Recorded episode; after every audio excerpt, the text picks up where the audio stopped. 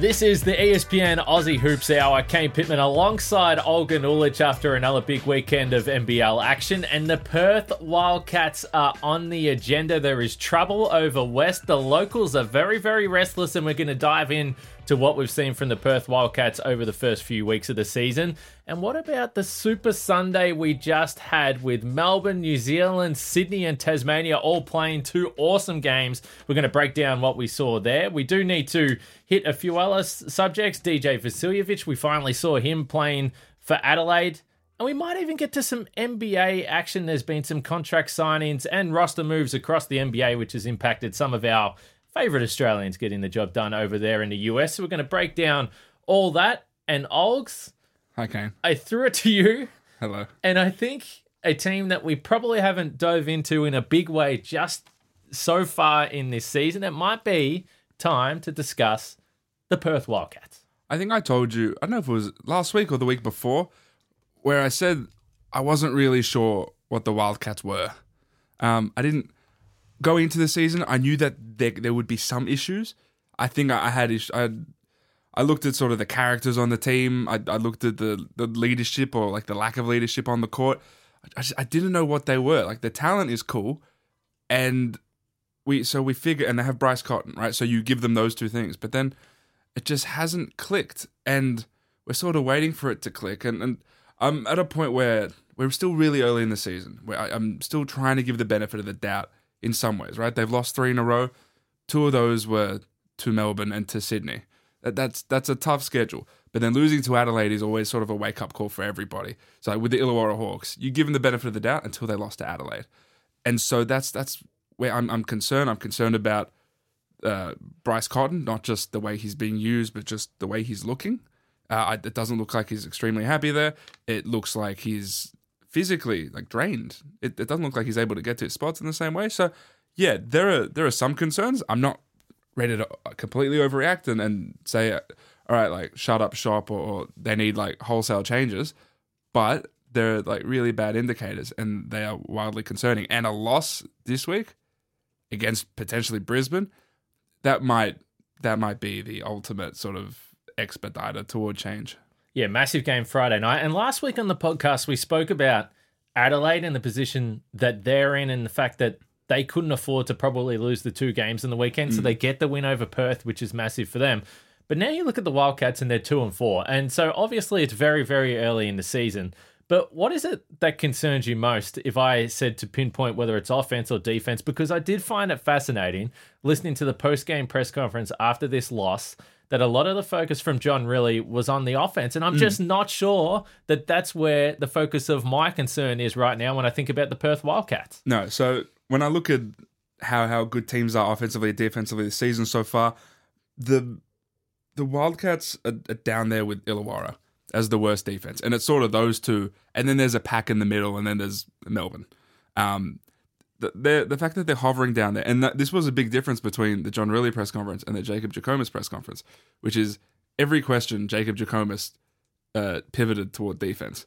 He said, "That's cool, but if we're not getting done on that end of the floor, then everything else is almost redundant." And that is the biggest issue here. And it was the issue that we knew they would have coming in by bringing back the same core of guards. They brought back Tai Webster, Bryce Cotton, Corey Webster. The, these aren't elite defenders. These are this is a group that we know uh, a, a net negatives defensively. At the very least, that the numbers suggest that. Um, and then we thought Jordan Usher would come in and bolster things, be a point of attack guy, maybe be that that really solid first line of defense there. He just hasn't been that. I, I think he's been pretty bad defensively, to be honest. And so, if you don't have anyone stopping the point of attack, and it seems like John Rillie is still figuring out how to use Alex Sarr, who's probably is their best rim protector, there- there's just no recipe for this team to this team to succeed defensively. And I don't know where the fix is going to be unless Jordan Usher all of a sudden just transforms into the defender that he said he was.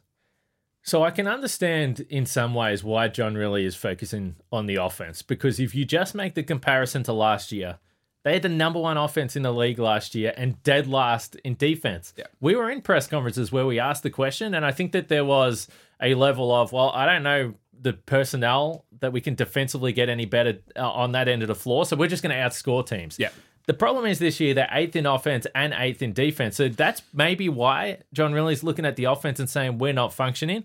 But I'm still looking at all those numbers. So, yes, they're eighth overall in defensive efficiency, but they're last in defensive rebounding percentage. They're ninth in offensive rebounding percentage. So, they're still not rebounding the ball at all. They're ninth in block percentage, seventh in steal percentage. So, any defensive metric you can find, they're just not not anywhere near Yeah. a, a, a playoff team or a contending team right now.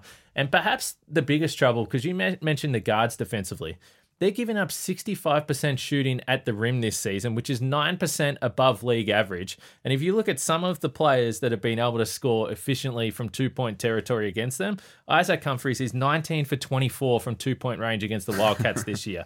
Geordie Hunter is 8 for 10. Jonah Bolden was 4 for 5. McVeigh was 5 for 6. And then Cummings, a guard for the Phoenix, was 7 for 7. So they're just not slowing anyone down within the perimeter. And the scary thing right now is that opponents are only shooting 29% from three. So there's scope for this to get worse if things don't tighten up on that end of the floor. Yeah, uh, Keanu Pinder is a, a really good player in the NBL. He's not a crazy rim protector, and I feel like we've known this. He was, we got to remember, in Cairns, he was next to Sam Waardenburg, who's practically a seven footer, who at the, at the very least gives you size. Whereas right now they're playing Keanu Pinder next to Christian Doolittle, and when it's not Christian Doolittle, it's generally someone like a Jesse Wagstaff or a Hyrum Harris, or the, so the the size isn't there, and and in that game it was just particularly like jarring when you just see Isaac Humphries ba- practically doing whatever he wanted in the paint, and he he basically did that in, in the last game against Perth as well. Um, that that was the game where Jacob Wiley and Isaac Humphries sort of just decided to take over in the third quarter, just did what they wanted inside, and so that is concerning, especially because Isaac Humphries is a really good big, but they're going to come up against better bigs. They they're going to go up against. They haven't they haven't faced Jo yet. What the hell are they going to do against him?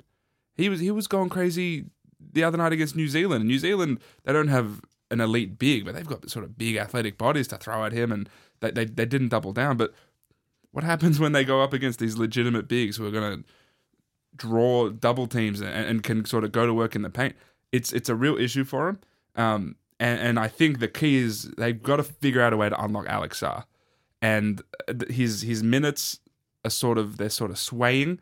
I, I expected them to continue trickling upward, but they just haven't been that way. And I think it's just because they're still they're figuring out how to play him, how to use him. Right? He's sort of he's one of these generational talents on both ends. But defensively, he's this guy who's supposed to be your rim protector. He's an athlete. His timing is great. Their, their inability to use him effectively and to get the most out of him is one of the big reasons why they're one of the worst defenses in the league.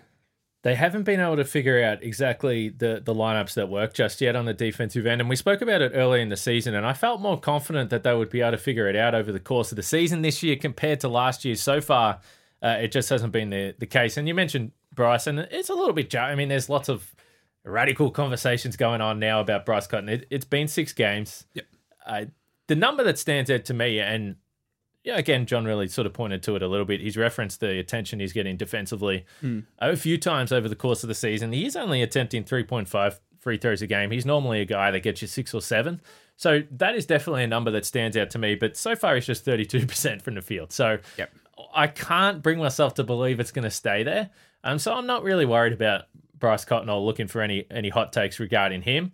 Um, but certainly where that efficiency is down across the board is hurting them offensively. But I still think they've got to look at the other end of the floor if they want to make any strides. Because even last year, they could outscore some teams, but they were never contending playing that way. And if it continues this way defensively, they're not going to be a team that is going to trouble any of the Melbournes, the Sydneys, the Tasmania, and some of these teams that we're going to continue to talk about. So, as I said, the locals are a little bit restless right now. They're used to winning, and unfortunately, uh, it hasn't been the case over the last few weeks.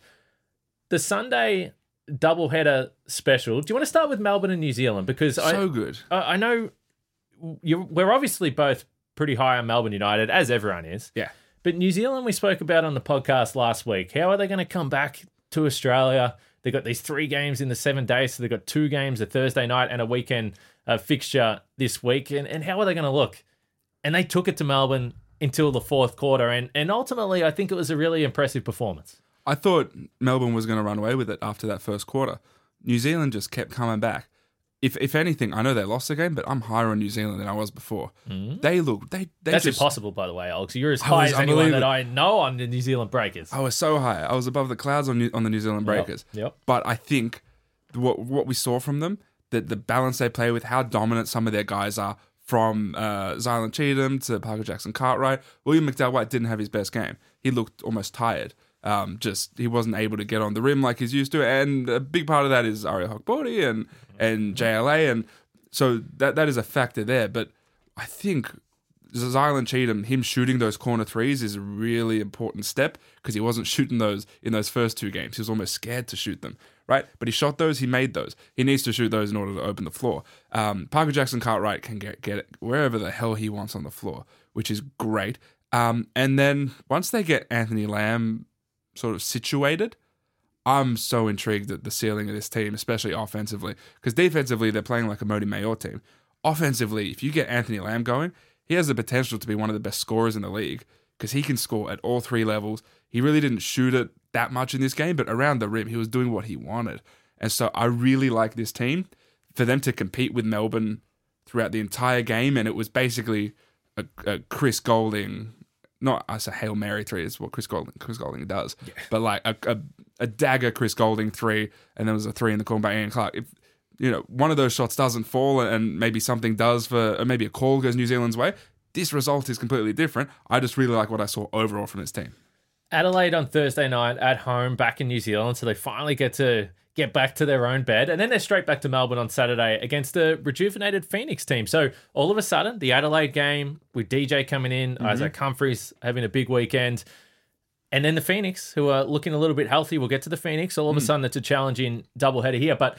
I am so surprised that you mentioned the word tired when it comes to the New Zealand Breakers because you were in the press conference and Mody Maor was giving you one word answers and he said there is no excuses. I'm not I don't care where we've come from. I don't care about the flight that we've been on. And I did say to you last week that if you look at this three game set that the Breakers have coming back from the US, incredibly challenging. Mm-hmm. And it can really put them behind the eight ball if they don't win at least one, but you'd love to be able to get two because right now they are one and two. You don't want to get to one and three, one and four. All of a sudden, you're chasing the pack for the rest of the season. But I did say, I bet you Mody Maor is using this as motivation, or he's maybe he's not mentioning it at all. He's giving no excuses. He's holding them accountable. And if people didn't listen to the press conference, it was classic Mody Maor. So something that that athletes talk about, basketball players talk about it. It's KYP. It's know your personnel. When I go into a press conference, I know who's in front of me. I know what Mody's like. I knew exactly that he wasn't going to use the flight as an excuse, so I didn't bring it up. He brought it up, right? So he sort of he brought it, brought it upon himself to use that as motivation, and that is that is fine. He can do that. Um, Do and you think that he was bringing up the flight and saying that we're not talking about the flight, I didn't. but just didn't reminding everyone that they were on a long flight? Is that what you're saying? Kane, I didn't even mention it. Okay. I didn't even mention it to him. I was trying to bring up some positive stuff, some Yes. of the growth that his team's gone through over the past few weeks. I was trying to bring up that stuff. He's Mm-hmm. focused on results and outcomes, Mm. right? Naturally, which is what he should be. I'm trying to find. I'm, I'm looking at outcomes. I'm also looking at indicators. I'm looking at everything. But also, I'm aware of what Mody Maor's like. If it was a win, he'd be giving me one word answers, right? It takes a little bit for, for Mody to get going. And I feel like I feel like we got there eventually. He gave us some pretty substantive answers down the road. But I knew what I was going into. I, I've covered we've covered this league for long enough. We know who's in front of us. We know who's going to give us great answers. We know who's gonna we know who's going to slip up and, and maybe accidentally reveal something. We know who these coaches are. All right, so we're, we're experienced going into these things. Um, but yeah, I, I think the the overarching theme of Mody's presser was we have expectations and we we're trying to meet them. We're not trying to get to them. We're we're not trying to sort of um, like climb this this ladder slowly. Like, no, we want to get there now. And I think the the nature of the talent on their team sort of dictates that too. Well played by both of you. Highly entertaining stuff. Now, headline and storyline, the column that we write every Monday, uh, we uh, the both of us are a part of that, and Peter Hooley's there as well. And we ask questions of what might be interesting scenarios across the league. And one of the questions we asked whether this was just a headline or this is a storyline to watch moving forward. It's not the first time we've discussed Melbourne and different lineups and who are they going to close with, who are they going to start with, how can they maximize this incredibly deep and talented team. And this time it's centered around Ariel Hukporti, and Jo Lual-Acuil, who, by the way, JLA has come back and he's looking very good, particularly on the offensive end. He he looks healthy, which is exciting for Melbourne United fans. But Ariel Hukporti has been out of this world, particularly defensively this year. All the numbers are absolutely ridiculous. Andrew Price, who mm. uh, the website that I'm on at least uh, three times a day, Spatial Jam, posted a, a lovely grab last night on Twitter about the defensive impact he's having uh, at the rim. And if you look at, again, all the metrics, the rebounding metrics, the block percentages, Hukporti is top five across the league. Some people at the start of the season, by some people I'm saying me, had the take that he could potentially be an all NBL big man right now, it would be hard to deny that he would absolutely be in that mix. Yeah. But you've also got a guy now coming off the bench that was an MVP candidate two seasons ago. So it's going to be interesting to watch. And again, we the old classic good problem to have, but I don't know how they're going to manage this. Does Hukporti stay in the starting lineup? Does it even matter? Do they just close with JLA like they did against the Breakers on Sunday? I think it's going to be fun to watch and see how it plays out. But I don't think you want to take away from what Hukporti's doing right now because he's been amazing. Do do we remember what I said earlier in the season? That it wouldn't surprise me if JLA comes back and Hukporti stays in the starting lineup mm. because I think the fit is better. Yeah. With the, the with the creators that they have around him and the shooting that exists in that starting lineup, having someone like Hukporti who can just rim run I like that better. Let me throw a scenario at you then, because I've just thought about this. Because again, as we continue to work through the mixing and matching of lineups, mm. so Matthew Dellavedova, who we know missed the game, uh, Melbourne United are going to continue to be cautious with the concussion symptoms that Delly's had. So now you have Ian Clark that can come into the starting lineup. So when you have Ian Clark and Chris Goulding, two guys that can get you 20 on mm. any given night, then I don't think you worry too much about the offensive JLA. And all of a sudden he can come off the bench and then you can, all of a sudden your rotation, you can play around with different lineups. But if you are potentially going with the Delly Illy backcourt, maybe it benefits you to have JLA. Like so maybe first guy. Yeah. So maybe yeah. the way that they they choose to, uh, you know, run the guards with the bigs, maybe that's going to matter. And obviously, hopefully, you know, we see Delly regardless um, feeling well and, and hopefully able to play sometime soon. But that could be a decision to be made. Yeah, I'm hopeful that you and, and I, I think this is the case that the United players have that level of like humility and just like security in themselves to be able to be completely fine with I might start some games. It might be best for the team if my fit is better off the bench.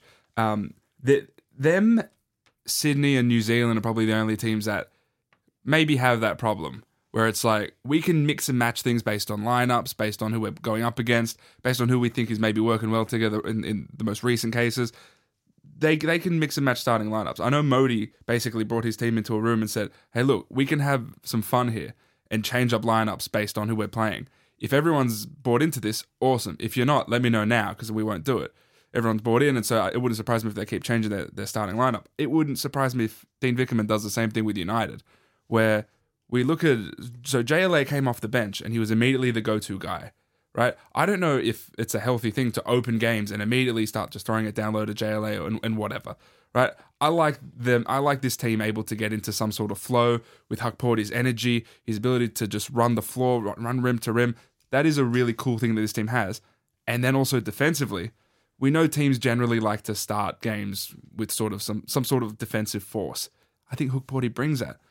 It I, I like the idea of JLA continuing to come off the bench, a la the championship team that he was on a few seasons ago with Jock Landale, mm. just because of the fit and the skill set he brings, which is I can come on and give you 20. Uh, he can be the sixth man of the year. Uh, the only problem there is they recruited him to be the MVP. Mm-hmm. So whether personal ambition and his ambition to get to the NBA as well comes into consideration here, potentially will but it's really tough to go away from something that is so demonstrable in Hukporti starting and then being effective. Now, for those at home listening to this podcast and saying it doesn't matter who starts, it matters who finishes in the fourth quarter, I hear. Nice, Kane. It's a very popular argument to be made. And Jo Lual-Acuil did play the last seven minutes and 56 seconds of that game against the Breakers. Hukporti did have four fouls there, uh, but Melbourne United were able to close out that game. So, again, just something to watch, but Melbourne United particularly defensively, they continue to look ter- terrifying. And as I've flagged a few times, I had some concerns over the offense, but maybe with JLA and figuring out Ian Clark and him feeling comfortable, there's some upside there for sure. uh, for Dean Vickerman's team. Clearly, one of the big winners of the weekend was the Southeast Melbourne Phoenix. That's that's me knocking on this. I think is a wooden table before I say that Southeast Melbourne are looking relatively healthy, and I don't know what this is made out of. that matters. Probably would. no, hundred percent. Them being healthy has been the thing that's r- effectively ruined them the past few seasons. Yeah. and we know this. Um, it was scary. I, I had to, I had to leave that game at halftime, um, because I had to get into the studio. And as I was leaving, I saw Will Cummings at the back in the tunnel, sort of like stretching out. He did look like in a good way. And then I found out that he just, I, I wasn't out there for, for that possession. He suffered a corky, and I went back and looked, it was fine. Um, but Alan Williams coming back and playing like an absolute monster. Now, I I'm still intrigued when teams attack him, especially off on balls. So far, no one's really done that consistently. But offensively, he is insane. Obviously, rebounding wise, he's incredible. He's completely shifted this team, not just on the court, but also just like it seems like the vibes are a little bit better. Um, they they, seem to be up and about and, and sort of really excited about the way they're playing. Um, Mitch Creek is playing well. They're they're figuring out what they're doing now. One of the wins, one, the first win over Tasmania was big, right? That was that wasn't the sign that okay, this team can compete with with the best. Um, they got a win over Brisbane. Brisbane didn't have Aron Baynes, and, and Shannon Scott got injured in the third quarter of that game. But these are all meaningful wins. They're they're winning at home. They're they're, they're getting the job done, and I'm the, the depth is something that I'll always just be iffy about. But it's the guys are playing their roles, and it's it's looking okay so far. It just felt early in the season they were stretched a, a little bit because I Yeah. think before the season I was a little higher on the depth of the Phoenix than you were, but I was definitely looking at it in a perfect scenario where everyone's playing and everyone's on the floor, and all of a sudden some of those guys are, are coming off the bench and they're probably suited to play 15 minutes rather than 25 to 30 and being asked to be in big possessions and in the fourth quarter there. Mitch Creek, you mentioned, we haven't really discussed him a lot on this podcast so far this year, but He's getting you 17 tonight on 50% from the field and 43% from three. So uh, maybe the first game or two after not playing any preseason basketball, he looked like he just needed a bit of a run. He's played a lot of basketball overseas Yeah. uh, in the offseason, but he's starting to look again like the type of guy that's around that all NBL first team MVP type scenario, still uh, building into the season there. But it's good signs for the Phoenix. I don't have too many takes on the Brisbane Bullets right now, but what we do know is that Aron Baynes, if you include the half game where he was ejected, uh, they've now lost four in a row, Brisbane. And that 2 0 start feels like a long, long uh, way away, a long, long time ago. And yeah, we already mentioned the big game they've got this weekend, but the Bullets right now are teetering on the edge of a team you're, you're scrubbing. Ah, it's it's so tough because with Aron Baynes, he's not the most productive dude in the world, but his impact is clear, especially defensively. Um, but right now, this team offensively is just they're they're just struggling, Yeah. and it's going to struggle more probably with Shannon Scott. He's got a hamstring injury. This looks like it could be a few weeks, so they're going to be missing him. So presumably Mitch, Mitch Norton steps in, and the offense hasn't looked good with Mitch Norton running the show his offensive numbers have been pretty bad so far, and so there'll be a reliance on, reliance on him on Isaac White to step up and play some of these point guard minutes. Um, but I just think a, a team that has to lean so heavily into Nathan Sobey being their number one option is just not one that's conducive to like winning consistent basketball. Nathan Sobey is a really good player and a great local to have, but if he's your number one option and you have to ride him every single possession, I just don't know if you can win basketball that way. The offense has been really, really bad. It's it's been it's been Adelaide levels bad, and and I, again that's just it's just not you can't win games sustainably. So a couple other teams that, and yeah, we'll see over this little stretch here. But the Bullets at two and four, they're going to have to uh, try and turn that around pretty quickly to keep pace. And, And I was telling you this the thing that I love is going into games where both teams where either outcome yeah. we're going to learn something. So we we it was the Adelaide Perth game where Adelaide loses, they're one and six. Oh no, Perth loses, they lose three in a row. We're we're, we're panicking. Now it's Perth Brisbane. Perth loses four in a row, absolute panic stations. If Brisbane loses, it's five in a, five losses in a row. I don't know if you can change anything. I think this was almost the expectation that they're going to have some struggles, but not a great place to be. Sort of maybe again, point of no return is really approaching there. again, Taipans fans, hang in there. maybe next week. It's a little bit hard. What are we supposed to say right now? I just, oh, like I just want to, I just want to acknowledge our friends up in the great ambassadors for the league over in America. Good on you. Absolutely. Really good efforts. Well, we'll uh, we'll be able to see them in action this weekend. That's what I'm getting to. I'm excited to see the Snakes back playing Ogs. I just, I just, I hate that we can't talk about them. Like, like even New Zealand. Like, I, we finally got to look at New Zealand again, and um, and they lost, but I doubled down. I, I like them. Cairns, I can't, I don't even know what to say. They went and lost by combined hundred points in America. Hmm. I, I got, I got no takeaways from that. With that, you know what time it is. NBA time. It's time to talk about our friends down in Tassie quickly Oh, because Tassie. you know that I is. can't let this podcast slide. And if you're gonna go I'm in Kane. I have to talk about to Tassie Sydney, all the time. if you're gonna go into Sydney and beat the two-time defending champs and do it again with a really impressive fourth quarter on the road, second time they've been in Sydney this year. Uh, Tassie's offense, I keep on talking about it, but it just continues to absolutely It's not, sizzle. it's not dropping off. Hey, and and it will drop off. So it, as much as I keep hyping it up, it will. It, it has to because right now their offensive rating is one twenty two point nine. This would be the best in the NBL. I went back as far back as I could on the Real GM advanced stats. This would be the best offense since 2012. That's how much they're cooking right now. And you remember that press conference early in the season when uh, someone asked Scotty Roth about Jordan Crawford and his shooting efficiency?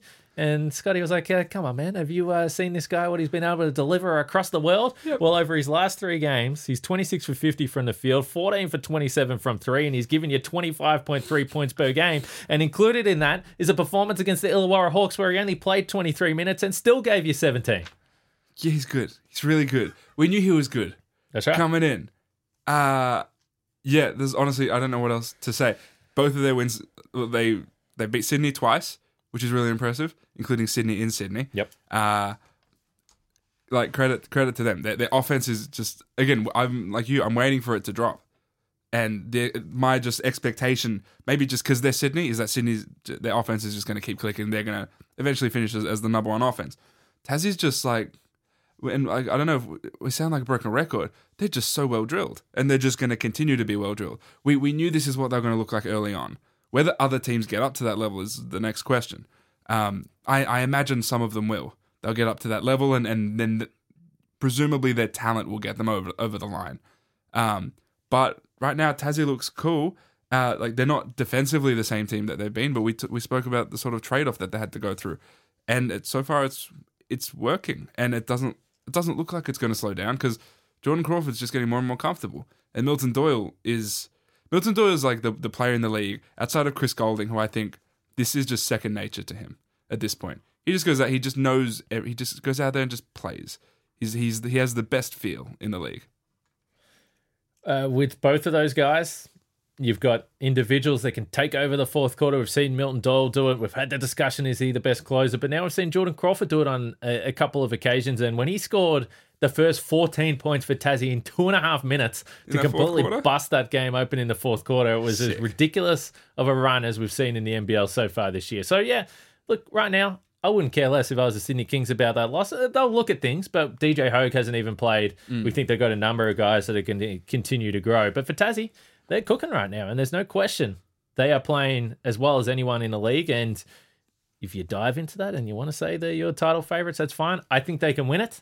I still, if you force me to pick a team right now, I still like Sydney because I, I like the growth, and I think they've got guys uh, so much depth uh, up and down the, the roster there. But Tassie, as if anyone didn't pick up on it, I'm liking what they're doing, and they are a very fun team to watch. The, and the the thing that should I, that should make people feel even more hopeful is that Will Magnay will come back at some point this season, and we speak about their defense and some Yeah. of the struggles, and I think some of that can just be put down to Marcus Lee not staying on the floor, uh, and so And when he can stay on the floor, he gives them a different dimension. hundred percent, and so if there will be times where again he, he will be in foul trouble. Yeah. Once they have Will Magnay to throw in there, then I think that their defense can just be sustained over the course of a forty minute game.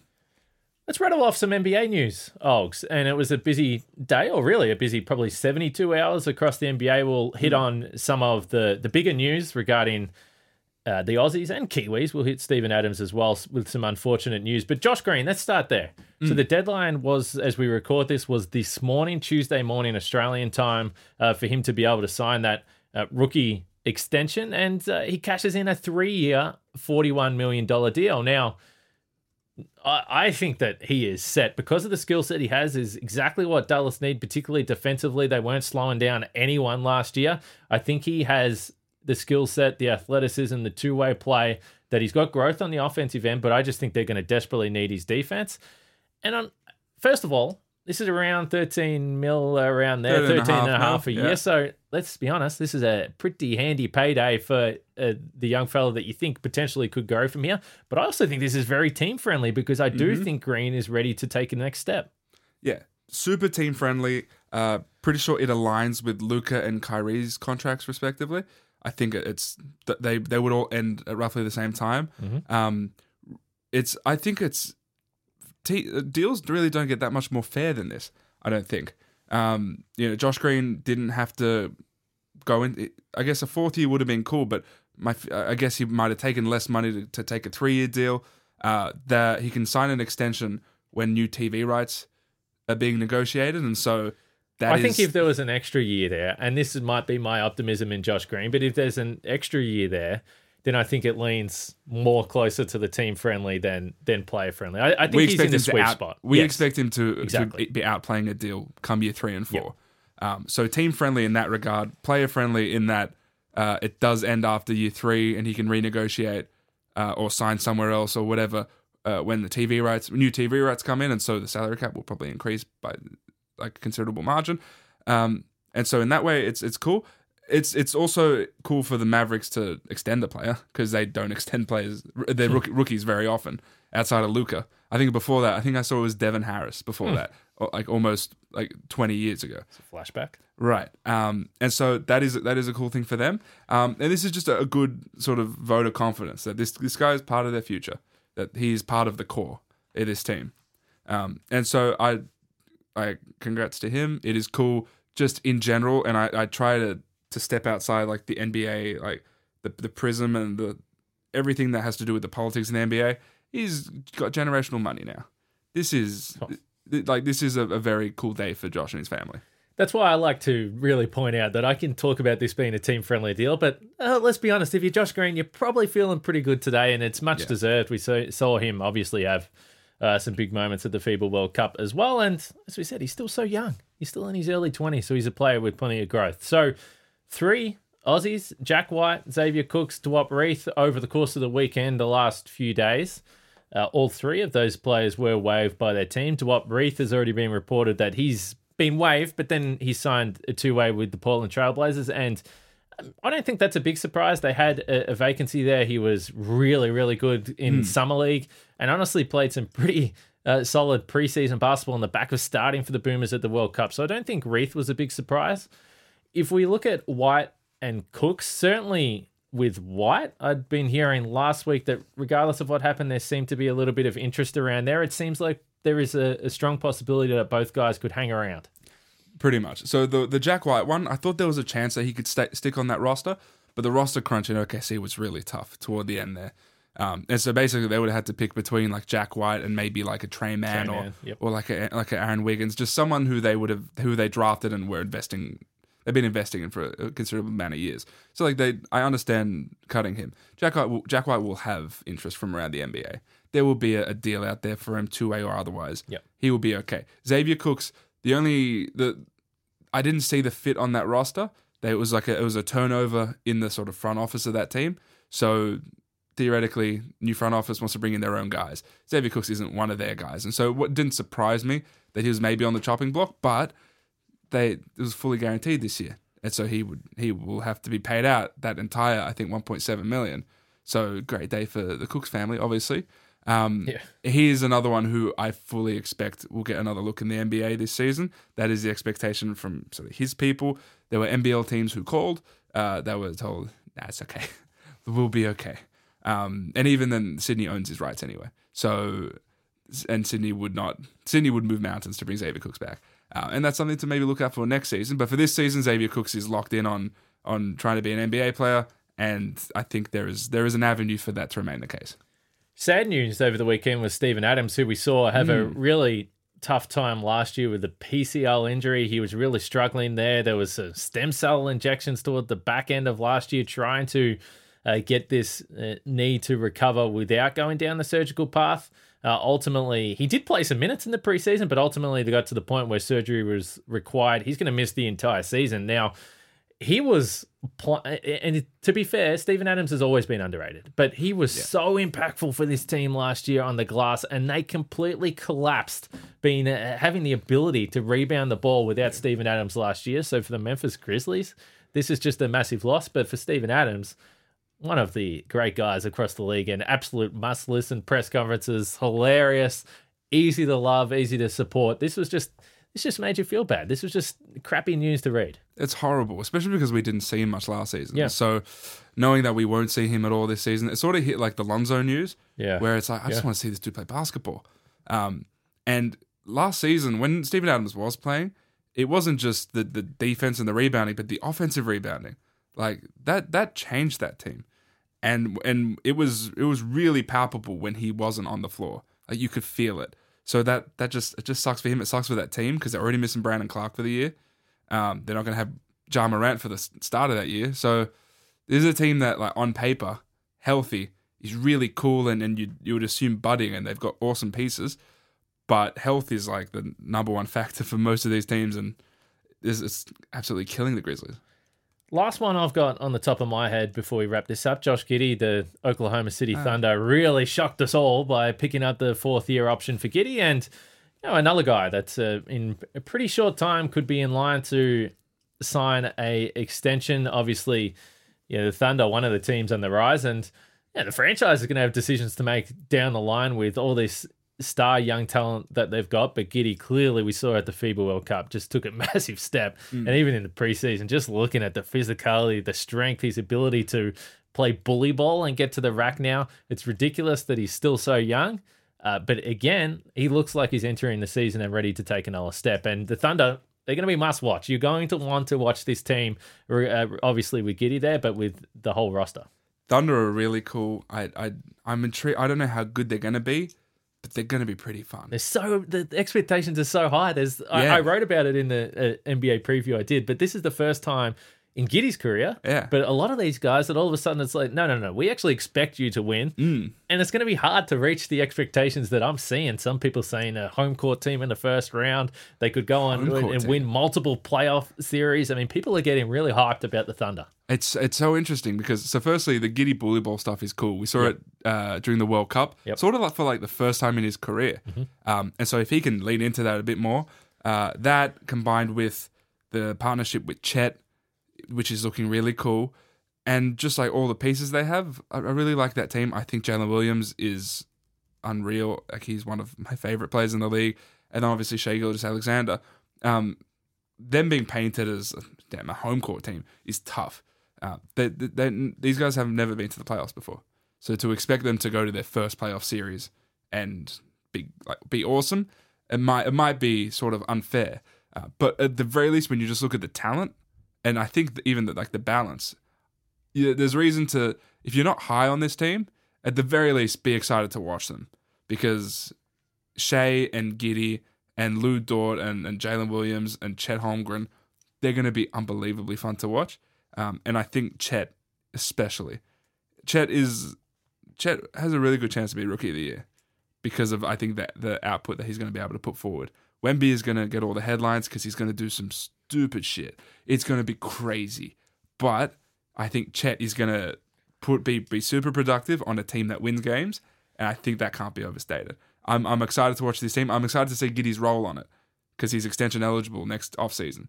So what his role is on this team and, and who they lean into more, I think could give us an indication on whether he is someone who they want to extend for a significant amount of money or if maybe he's someone who they, they dangle as a trade piece. We'll, we'll see because this team's going to have decisions to make. It's like the night before Christmas. The NBA starts tomorrow. You know exactly where to watch it, of course, on ESPN. And you can find out all the news on espn.com.au. And you should absolutely, if you haven't done so already, subscribe to this podcast because we're back every single Tuesday. What a podcast. Myself and Olgun. And we just dipped our toes into the NBA waters. And we'll do that from time to time, predominantly we're chatting NBL, but this is the ESPN Aussie Hoops Hour. So if the Aussies are getting the job done over in the US, we're going to be talking about them. So make sure you subscribe, turn the notifications on, and you'll know every single time we drop a new show. But let's leave it there for today. Olgs, next time we catch up, there will be more NBL takes to be had and a week of NBA in the books. It's going to be a big show next Tuesday. Make sure you join us for Olgs and myself. We'll leave it there. We'll see you all next week.